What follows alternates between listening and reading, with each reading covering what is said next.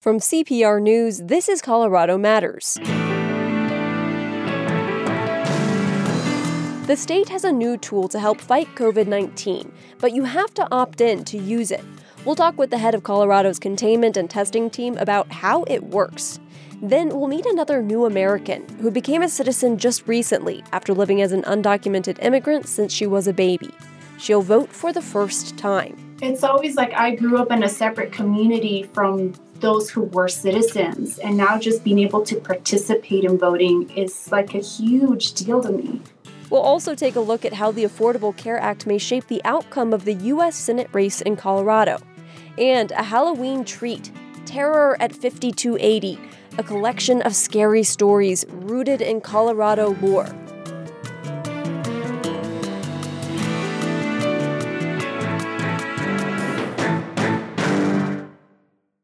The majority of CPR's membership base gives monthly. Thank you to our Evergreen members for making support for Colorado Public Radio an ongoing priority in your budget. Your monthly donation is CPR's most reliable source of revenue, and it's put to work each and every day directly serving communities across our great state. This has been a year filled with unexpected change. As a member, you ensure that free access to news, information, and music remains unchanged. Thank you. This is Colorado Matters from CPR News. I'm Avery Lill. COVID 19 cases and hospitalizations continue to rise across the state. But this week, after a month long delay, the Colorado Department of Health launched a new tool to help fight the virus. CDPHE's Sarah Tuneberg leads Colorado's containment and testing team. Thanks for joining us, Sarah. Thanks for having me. First off, what is this new tool and walk us through how it works? Absolutely. So, exposure notifications is an opt in mobile phone service. When two people have, have activated exposure notifications on their smartphones and then come in cro- close proximity to one another, their phones exchange these random tokens that log the close interaction for up to 14 days. Then, if one of those two people tests positive for COVID after that encounter and they choose to enable the notification service, the other person will receive an alert that they might have been exposed to COVID 19, and they're given instructions about how to get tested, how to quarantine safely, and how to proceed to protect themselves and their families and friends. So, to be clear, if someone finds out that they have COVID 19, they're supposed to self report using the system. The place where they're testing is not going to do that reporting for them, right? Correct. It's completely opt in.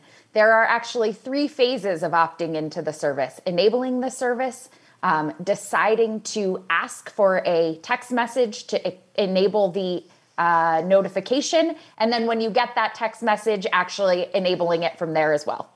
And then, if someone gets the notification that they've been exposed to COVID 19, you mentioned several things that they might need to do. Uh, how do you, I, I, suppose, because these are all randomized, you don't know the nature of the exposure, just that you've been near someone with it. So, what are is the state asking people to do?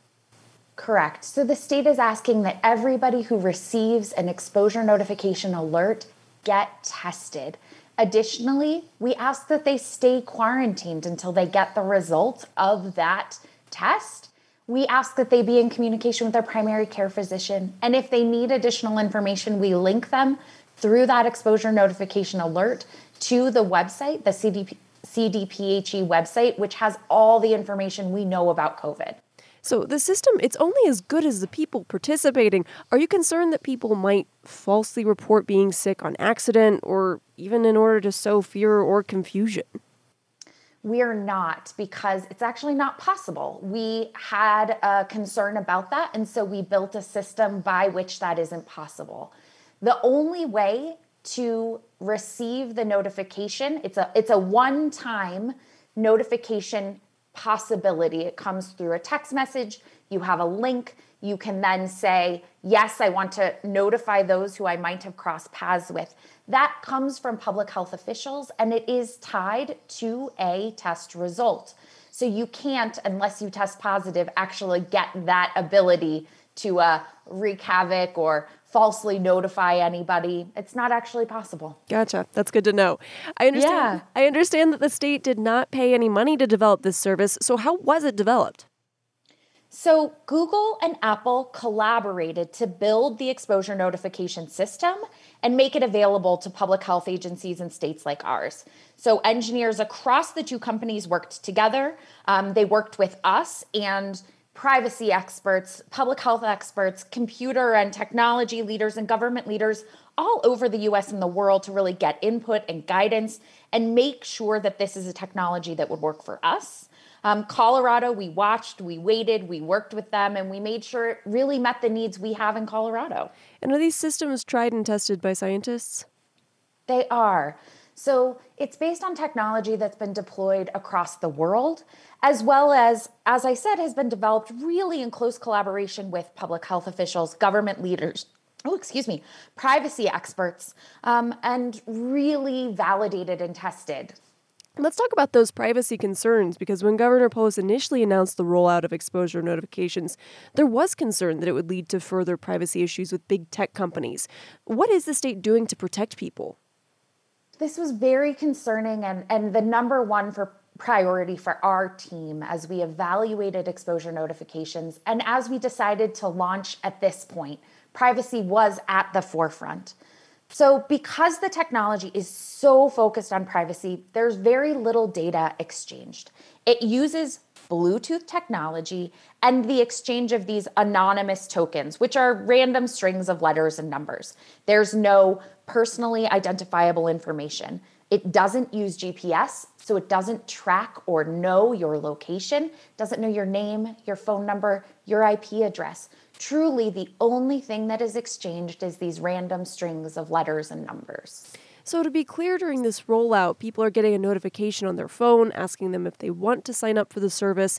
Since it's an opt in system, is there anyone in the health department that they're, rather, is there anyone that the health department is targeting to get them to participate? We really want all iPhone and Android users to use it. The more people who enable the service, the better. But we also know that there are people in our community who are getting COVID at a disproportionate um, clip, really.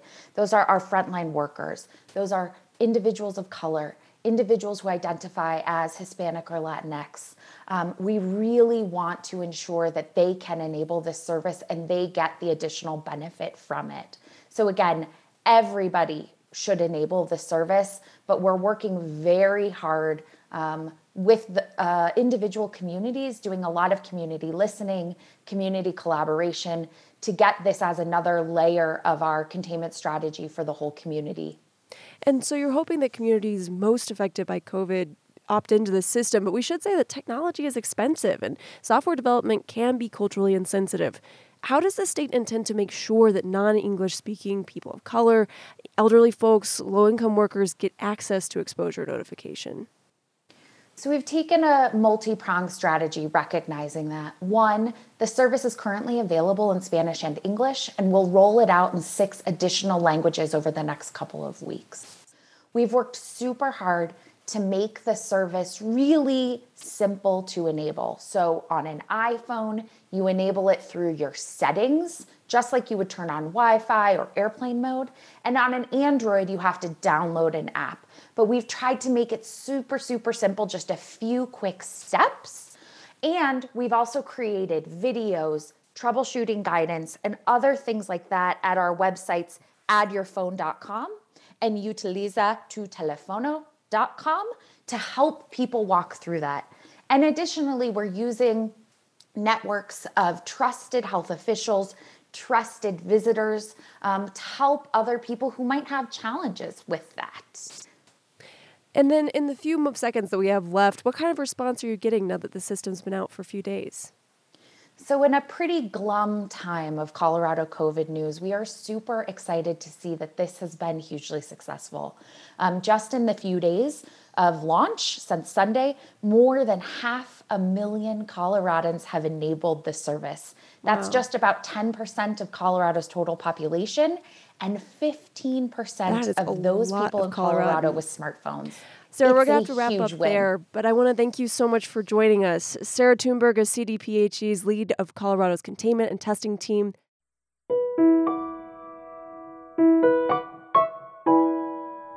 This week, we're bringing you the stories of new U.S. citizens who are voting for the first time. Melva Herrera lives in Alamosa, Colorado. She became a citizen just last month, but she's been in the U.S. since she was a baby. My parents were married in Mexico, and soon after they had me, my dad came to United States with his brother to kind of look for work and better opportunities. And you know, being far away and separated, my grandma, my mom's mom, was like, hey, you know, this child can't grow up without knowing her father. And, you know, my dad and my mom missed each other. So she packed up her stuff and she came along with me and one of her younger sisters. And so then we kind of just settled in Santa Ana, California in the beginning. And eventually I went to school in Orange County in Lake Forest, Laguna Hills area. Um, and do you mind sharing if you and your parents were documented when you came to the United States? Uh, we were not. Actually, my parents are still in the process of getting their citizenship. Due to laws and such, they weren't able to actually apply for any sort of visas. And me being kind of unaware, just growing up, going to high school, and kind of it wasn't afterwards till it hit me that, like, oh, I'm undocumented. I don't have the abilities to kind of just go off to college and ask for financial aid. And so it wasn't until afterwards that I kind of just struggled a little bit to kind of find my footing and from what I knew to what reality is, I guess. And do you remember how old you were the first time you realized that that was kind of a big deal? Um, I think it was my senior year. I mean, I always knew as a child that they would always kind of yell out, watch out for ICE. But I never really understood what that was. And until it was senior year, people are applying for colleges and student loans and, you know, here I am asking my parents, like, where's my social security card? And they're like, you don't have one. You know, this is the situation, this is what it's been. And there just hasn't been any laws, opportunities in terms of like in a pathway for citizenship. How did that change what you did after high school? You know, instead of looking to go to even a community college, I just went the route of trying to find somewhere I could work. So I did that for a number of years, just kind of working and kind of just not being able to grow within that company because I didn't have any sort of visa or citizenship. So it was a little frustrating and I'd get a little depressed from time to time, telling my husband, like, there's no room for growth in me in terms of this document uh, missing in my life. So it would definitely hold me back. Yeah, it can be really hard to get a pathway to citizenship if you come undocumented as a child, especially. Tell me about your journey to citizenship. So, my husband and I got married back in November 2011, and you know, we were fine. And then, kind of 2013, I believe it was, where these new laws were coming into place, and you know, we were like, let's get this going. Like, I can't keep living without any kind of citizenship around here. Um, so we kind of looked around for lawyers, and there was one lawyer who told us to go th- this route of like uh, for battered women. And I was like, no, I'm not putting my husband through this kind of staining his record of abusing his wife because that is just not true. Uh, so we just kind of did our paperwork on our own. And it was a challenge, it was a struggle, but it made our marriage much stronger, just kind of relying on one of each other. And it the process did take us like a long time compared to if you would have hired a lawyer maybe a year, six months, something like that. People would would get their visas and such. But because we did it on our own, it definitely took years before I was able to um, get any sort of visa. And I got that in 2017 in January. So, as President Trump was being inaugurated into office, I was um, in Ciudad Juarez. waiting to hear if I got accepted for my visa. So that was a little scary being uh, out there on the other side of the border, the unknown whether I can come back or not. So you went back to Mexico to apply for the visa? Yes, uh, that is the only way, as far as what we understood, that was the only way we could do it, is we had to go back and apply. And hopefully they accepted us, which they did, um, luckily. But yeah, you got to go back there and kind of present yourself. And what kind of visa was it that you got at that point? Uh, it was a permanent resident card. And so from there, it's a minimum of three years to wait, and then you can apply for the citizenship, which is what I did. When you were in Ciudad Juarez, was that the first time you'd been back since you were a baby? Yes. And based on just kind of like the news that my parents would watch uh, through their Spanish networks, you know, it, it was they put fear in my head. And so it was um, i went out there with this like terrifying thought. But ciudad juarez was a really nice place. We stayed at an airbnb and the host was just amazing. She was wonderful. She was super helpful. And so it kind of made things less scary while being out there but yeah that was my first time going back since i was a baby um but now, yeah, I mean, I'm able to go back and see my cousins. And unfortunately, though, my grandparents have long passed. And so that's a little upsetting, especially for my mom. But it's exciting to be able to go back and kind of learn some of that stuff that I missed out on, some of that family history. Yeah, and I'm sorry about your grandparents. How much did being able to vote in November's election play a decision into deciding to become a citizen now? it kind of just worked out that way where so when president trump came into office i was getting my visa three years later i'm applying for the citizenship and it took longer due to covid-19 and so it kind of just worked out that way so the come november i will be able to vote and it'll be my first time and so i feel like it's very an important time in american history for someone to be able to vote. I'm so glad it worked out this way. Tell me about the issues that are driving your vote. It's always like I grew up in a separate community from those who were citizens, and now just being able to participate in voting is like a huge deal to me. Um, but uh, here in Colorado, you know, we want to make sure that everything is to the standards that are needed to kind of fight this COVID 19 back. And so, in general, I feel like the country could be in a way better place had we just had some proper leadership, in my opinion.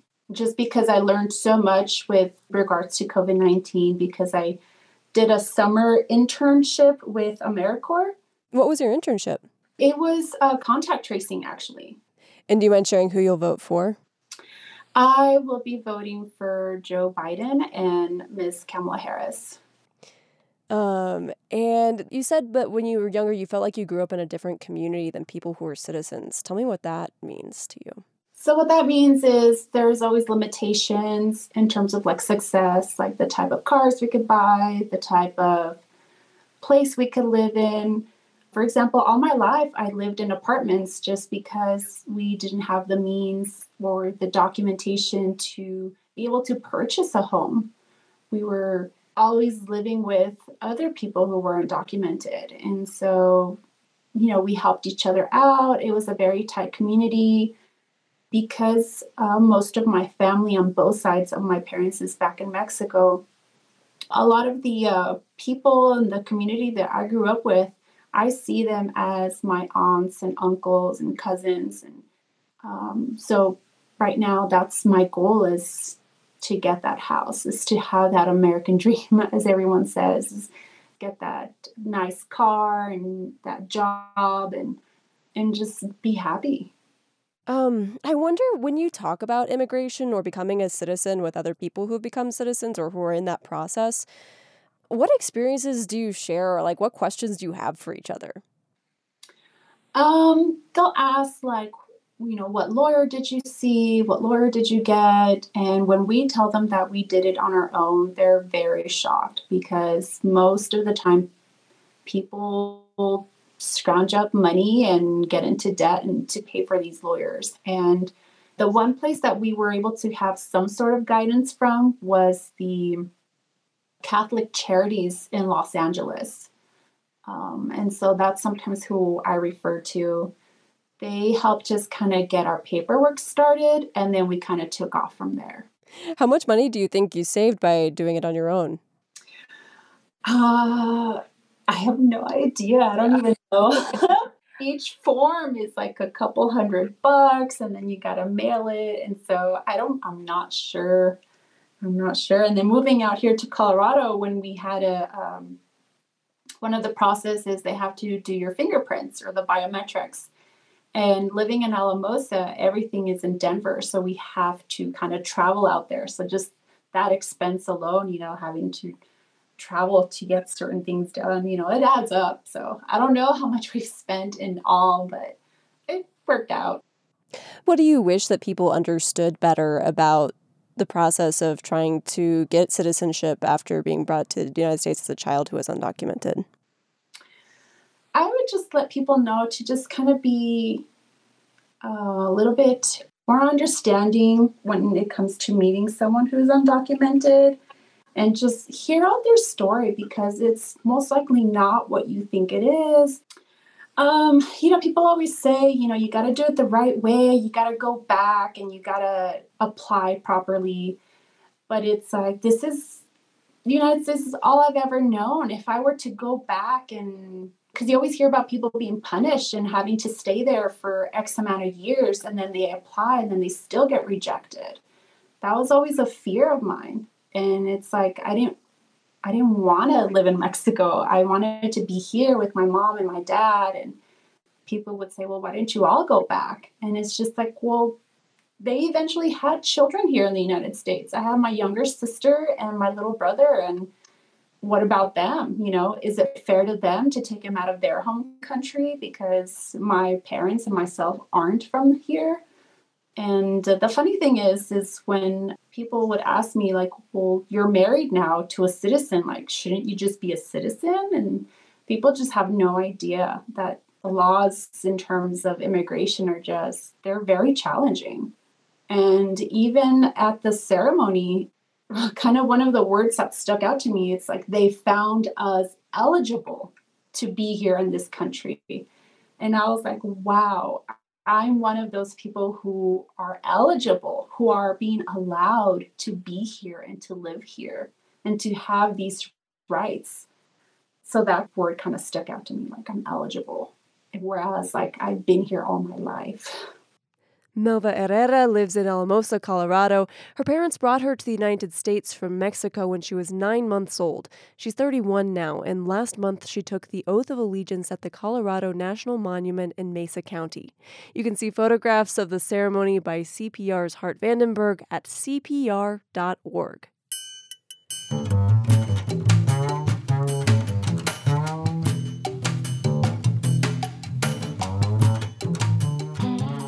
When we come back, the role Healthcare and Affordable Care Act is playing in the U.S. Senate race in Colorado.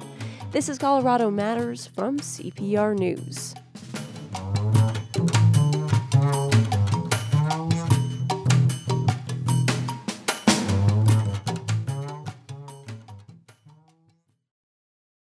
Marijuana has long found its way into the hands and minds of creative people. Smoking definitely brings the emotional intensity where you don't overthink it. But what is the connection between creativity and cannabis? Most people who smoke pot get less creative. To find out, we talked to members of the bands Chicano Batman, Tank and the Bangas, a chef, and a neurologist on the latest episode of On Something. Find it on Apple Podcasts, Stitcher, or wherever you listen. This is Colorado Matters from CPR News. I'm Avery Lill. Lots of voters have health care on their minds these days. For one, it's a big election year. We're also living through a worldwide pandemic, and the Affordable Care Act will be front and center in the U.S. Supreme Court next month. We're going to look at how healthcare is played into the Colorado Senate race. The incumbent Republican Senator Cory Gardner wants to replace the ACA, but it's not clear what he'd want to replace it with. He said he'd keep protections for people with pre existing conditions and use high risk pools to reduce insurance costs. The plan is to make sure that we empower citizens, empower constituents, not empowering somebody like Chuck Schumer or Congress to be in charge of their health care. Former Governor John Hickenlooper, Gardner's Democratic challenger, wants to keep the Affordable Care Act, which includes protections for pre existing conditions and allows parents to keep kids on their insurance until they turn 26. He also suggests phasing in a public option. I believe we have to build on the Affordable Care Act. I mean, that's what Barack Obama built as a foundation. And I think a sliding scale public option gets us a long way there. Here to put all of this in context is Markian Hawryluk. He's a reporter for Kaiser Health News and is based in Lakewood. Markian, welcome to the show. Thanks for having me, Avery. I understand when it comes to Colorado's Senate race, the discussion about health care and the Affordable Care Act has played out very differently this election year than it did when Senator Gardner won back in 2014. How is that? Yeah, if you remember back six years ago, which obviously seems like decades ago, um, you know, the Affordable Care Act had been passed in, in 2010, but it was just going into effect in 2014. Um, and it wasn't all that popular. There were there were a lot of hiccups along the way, um, and a lot of uh, Republican candidates uh, were swept in on this wave of anti-ACA sentiment. Uh, Cory Gardner was one of them. He he campaigned on a platform of let's let's repeal uh, the ACA, and and he got swept in on that. Of course, uh, once um, once that that class of, uh, of of new congressmen was in place, they they tried to repeal the ACA, but they just didn't have the votes to do it. And how has Hickenlooper talked about the health care and the ACA in debates on the campaign trail this year? Yeah, uh, Governor Hickenlooper has been a, a, big supporter of the ACA. I mean, he was governor when, when it was implemented. He used the provisions of the ACA to expand Medicaid in Colorado and to set up a uh, exchange where people could go and buy health insurance with uh, federal subsidies. Um, and he has uh, wanted to build on the ACA, kind of fix the problems that we've had with it, and see if we can get to some sort of uh, more universal coverage where everybody would have av- access to health insurance uh, by building on the strengths of the ACA and fixing its shortcomings. So let's talk about those key shortcomings. Sure. What are those that in the ACA that concern Republicans like Gardner and some Democrats who say that it needs key fixes? Yeah, I mean the, the, the big issue, the biggest issue I think with the ACA is that there there was only so much money to go around, and so they put subsidies uh, towards uh, affordability for people with the lower incomes. And there's a certain segment of of the population that makes too much money to afford a subsidy or to get a subsidy, but still can't afford healthcare insurance. It's really still expensive. It's a big chunk of their of their take home pay, um, and that's that's been you know sort of the biggest shortcoming. But there are other things. I mean, one of the things that the Republicans have never liked is the individual mandate, where uh, the ACA said you have to buy health insurance or you're going to pay this penalty. And Republicans always felt, well, you know, we, we shouldn't be forcing people to buy insurance if they don't want to. We should rely more on a free market where, you know, competition and, and pricing uh, helps, you know, to bring uh, the cost of insurance low and make it affordable for everybody. Now, at the same time, polls show that the ACA has become more popular in the last few years. One key reason is the rule that you can't be denied health coverage if you have pre existing conditions conditions. How did it work before those who, who had pre existing conditions, before the ACA? Yeah, it didn't work very well, Avery. Um, before the ACA, if you were buying health insurance by yourself, meaning you weren't getting it through your job or, or a government plan like Medicare or Medicaid, um, insurance companies had a lot of leeway to just deny you coverage. They could, you know, they would go through your medical history and say, "Well, you know what, you you've had some heart problems. We don't want to sell you insurance." Or they could uh, they could charge you a lot more money depending on what your health history was. Um, and, and the ACA put a stop to that. The ACA said, hey, you know what? You've got to uh, give everybody a right to buy insurance. You can't uh, deny people for certain pre existing conditions that they have, uh, nor can you um, charge them an arm and a leg when they do have it. Put some limits on how much uh, insurance companies could charge for premiums. Um, that had twofold effect. On one hand, we really increased the number of people who were able to afford insurance and able to qualify for insurance and buy insurance on the individual market. What it also did was that it raised the price of insurance because now insurance companies weren't just covering a group of healthy people, they were covering, covering a group of healthy and sick people. So you can imagine the average cost for all those people would go up. And that's exactly what happened with the ACA. And it's particularly in early years where insurance companies kind of weren't really sure who was going to buy insurance, how was going to how was it going to work. Uh, they sort of overcompensated and premiums went up a hell of a lot. And over time, insurance companies learn to deal with it better. States put in uh, other provisions to help them, to help protect insurance companies against the really, really high cost patients. Uh, and, and we've seen that sort of market stabilize where uh, prices have leveled off, or even in Colorado's case, have gone down. Now, Republicans like Gardner have said that people with pre existing conditions would still be able to get coverage even if the ACA goes away. What does Gardner propose? Yeah, so S- Senator Gardner has uh, has issued a bill. Um, it's a short bill, uh, you know, just a little over 100 words long, that basically says insurance companies can't discriminate uh, against people on the basis of pre existing conditions. Um, and that's you know it, that's a great statement. I think everybody would agree with that. Uh, but in practicality, that bill might not do what Senator Gardner uh, uh, thinks that it will do, or is claiming that it will do. Um, if you talk to healthcare policy experts, they say you know the the reason the ACA is so good at protecting against pre-existing conditions is a number of other. Uh, uh, categories that um, that that will protect people with. So, for example. Um, under the ACA, there's something called guarantee issue. You have the right you have the right to buy insurance. A insurance company can't turn you down for any reason. If um, the prote- the protections for pre-existing condition goes away if the ACA is overturned, an insurance company could just deny to sell you a, a policy altogether. Similarly, the ACA provides subsidies for people. So imagine you have a pre existing condition, the insurance company has to cover that, but you can't afford it. So, how much of a protection is that? So, the ACA is more of sort of a package of policies that help protect people uh, with pre existing conditions and make sure that they can still uh, qualify for health insurance. Now, the ACA has had a number of challenges in the U.S. Supreme Court, including one next month. What will the latest challenge entail? Yeah, it's an interesting case. And um, basically, if you'll remember back a few years back, uh, when the ACA was passed, the Supreme Court uh, was asked to take a look at whether the individual mandate that everybody has to buy insurance is constitutional. And uh, the Supreme Court maybe did some, you know, kind of gymnastics, and, and, and Chief Justice Roberts uh, famously said, you know, it's not really an individual mandate. The government isn't forcing you to buy insurance because you have the right to to say no and pay a penalty instead. So it works a lot more like a tax. Uh, but then, in the, you know, in the meantime, you know, Republicans tried to overturn the ACA. They couldn't do it, but they did succeed in eliminating that tax penalty.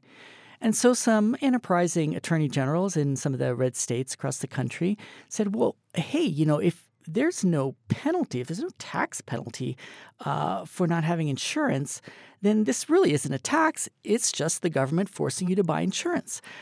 And a lot of people kind of look at that, you know, from a legal perspective, saying, "Well, that's you know, that's kind of a silly argument."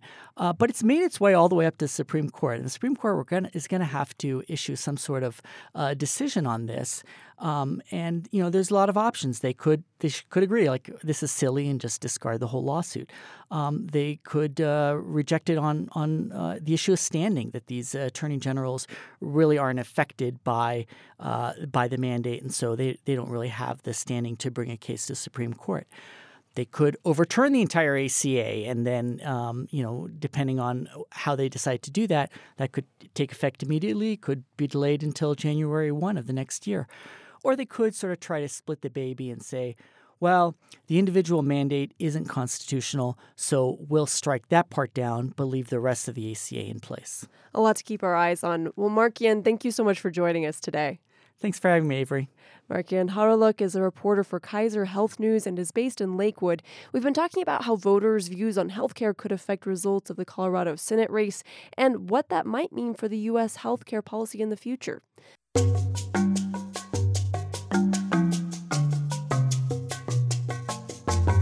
For folks thinking about moving to Denver, a new horror anthology has a message for them. Turn back now. That's how the book opens. It then proceeds to warn all interested parties that Colorado is full of monsters in the mountains and haunted burial grounds. The anthology Terror at 5280 came out earlier this year from the writers group Denver Horror Collective. It features more than 20 short stories set in Colorado, written by local authors. Author Josh Schlossberg is a founding member of the Denver Horror Collective. Josh, welcome to this to the show. I'm really glad to be here. Thanks for having me. We're going to listen to one of these short stories in just a bit, but first, I couldn't help but notice that some of the language in that preface comes across as a little anti transplant. Is Denver Horror Collective trying to scare away potential newcomers? We may or may not be trying to do that. Now, many of us are transplants ourselves. And basically, if you want to be in Colorado and you really love the place, you get to come here. But I guess we do want to scare away some people. Lots of Colorado lore in this anthology, as well as recognizable locations. There are allusions to Rocky Flats, Lakeside Amusement Park makes a couple of appearances. What do you think it is about Colorado that makes it a great setting for horror stories? Well, the author of the foreword, John Palisano, he's president of Horror Writers Association. He suspects that there's literally something in the ground. So it's something in the minerals and the rocks that brings maybe odd people here to write odd stories. But I think it has to do with the fact that we have Denver, that is a real city with real city things going on. And then we have the wild wilderness nearby. And I think the juxtaposition of the two things, I don't know, it, it creates some sort of dynamic. That's Yeah. all I know. There's a lot of elements that you can bring together. I want to talk about some of the Colorado lore that we mentioned. Some story, there is one story by a renowned local author, Carter Wilson. It focuses on an old vampire legend at the Lafayette Cemetery. But then you've got stories like Gary Robbie's Scrape. It's about, without spoiling it, I'd love for you to talk about that one. Sure. Scrape is basically a haunted house story, but it's about gentrification in Denver. So the concept of scraping is when you take some of these beautiful old homes and you literally evaporate them to build an ugly box. And in this case, something lingers after that fact. So it's kind of a way of having a bit of social commentary without shoving it down people's throats. And do you think that horror can play an effective role in shedding light on social issues? I think it can, but it needs to be done with a light touch. I think readers can sniff out preachiness. So if you come into writing a story, this is the message I want to get across, and people are going to listen to me, it's probably not going to come across as well. The key is really having that story. It's got to be driven by the story, it's got to be driven by the characters. And then if you have worthwhile things to say, sure, that will likely get across to people even better that way. Well, let's talk about your story in the anthology, Chronic Cold, which also has some real world Colorado ties, right?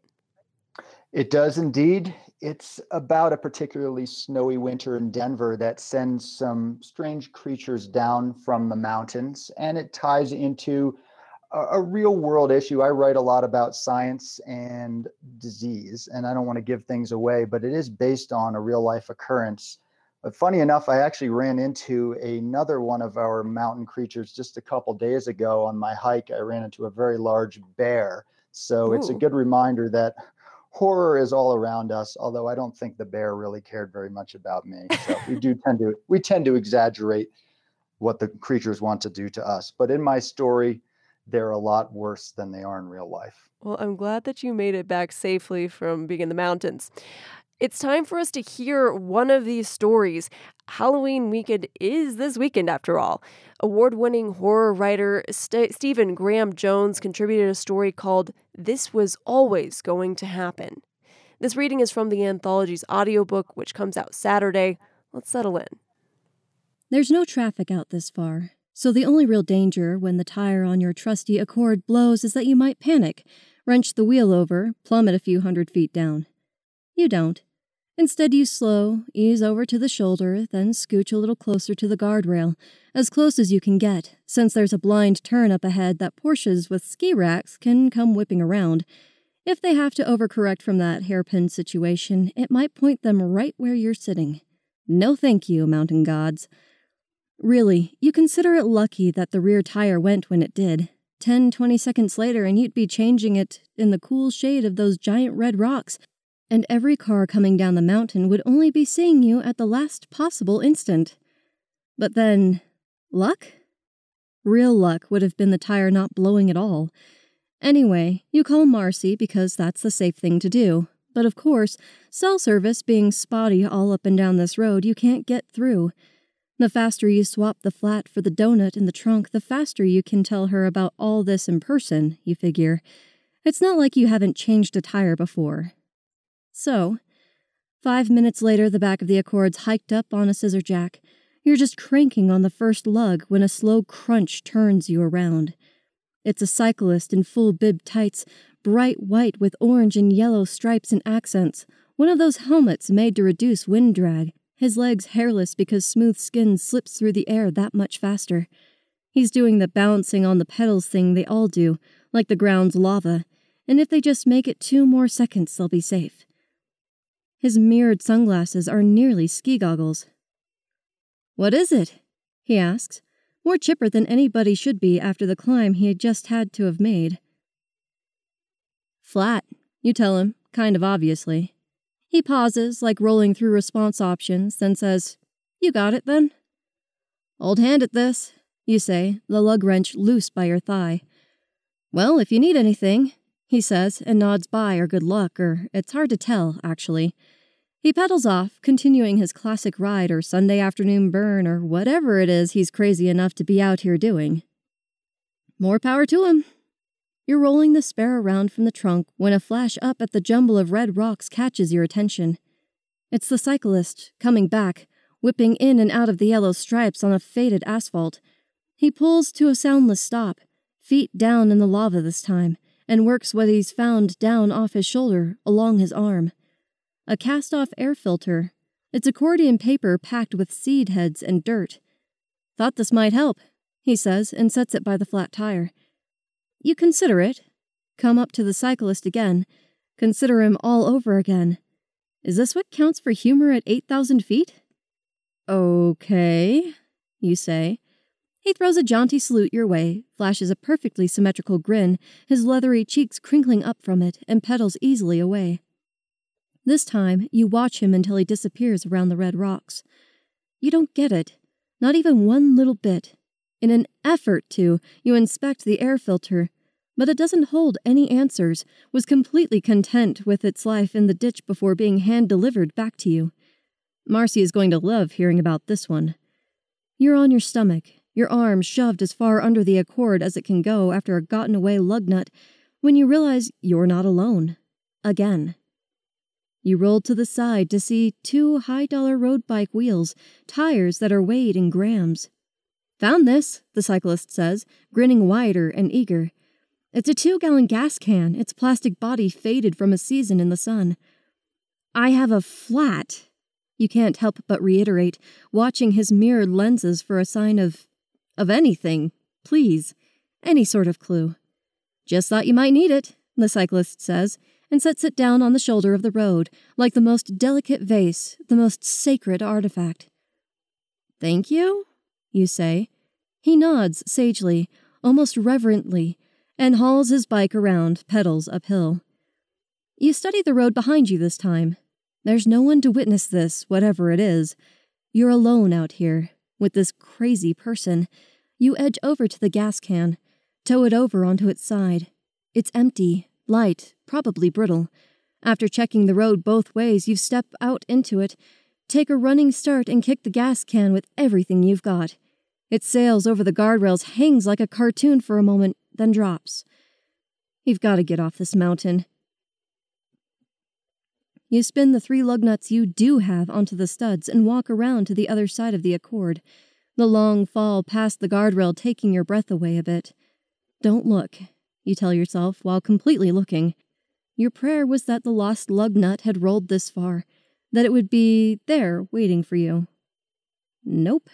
With your luck, it's probably dead center under the car, right under the muffler, which wants nothing else in this world but to sizzle into the skin of your forearm. You could tighten down the three lug nuts you didn't fumble away and roll the Accord back, expose their missing brother. But what if one of the studs carrying its weight plus a third snaps off, and then you're stuck up here?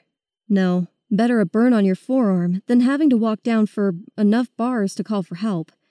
When you come around the car to get that lug nut, damn the consequences, the cyclist is playing his balancing game again turning the front wheel of his bike this way and that, pedaling forward degree by degree. He looks up like he's surprised to see you. Oh, hey, he says. Found this, thought. It's a bezel. Thin, aluminum, all twisted up and dull. In a former life, it probably framed a tail light. In its current life, it's just trash. Um, you say. Yeah. Got to look out for each other up here, right? He says, or recites. Thank you, you say, sort of chilled even though it's hot. He shrugs like it's nothing, like pleased with himself. That's it.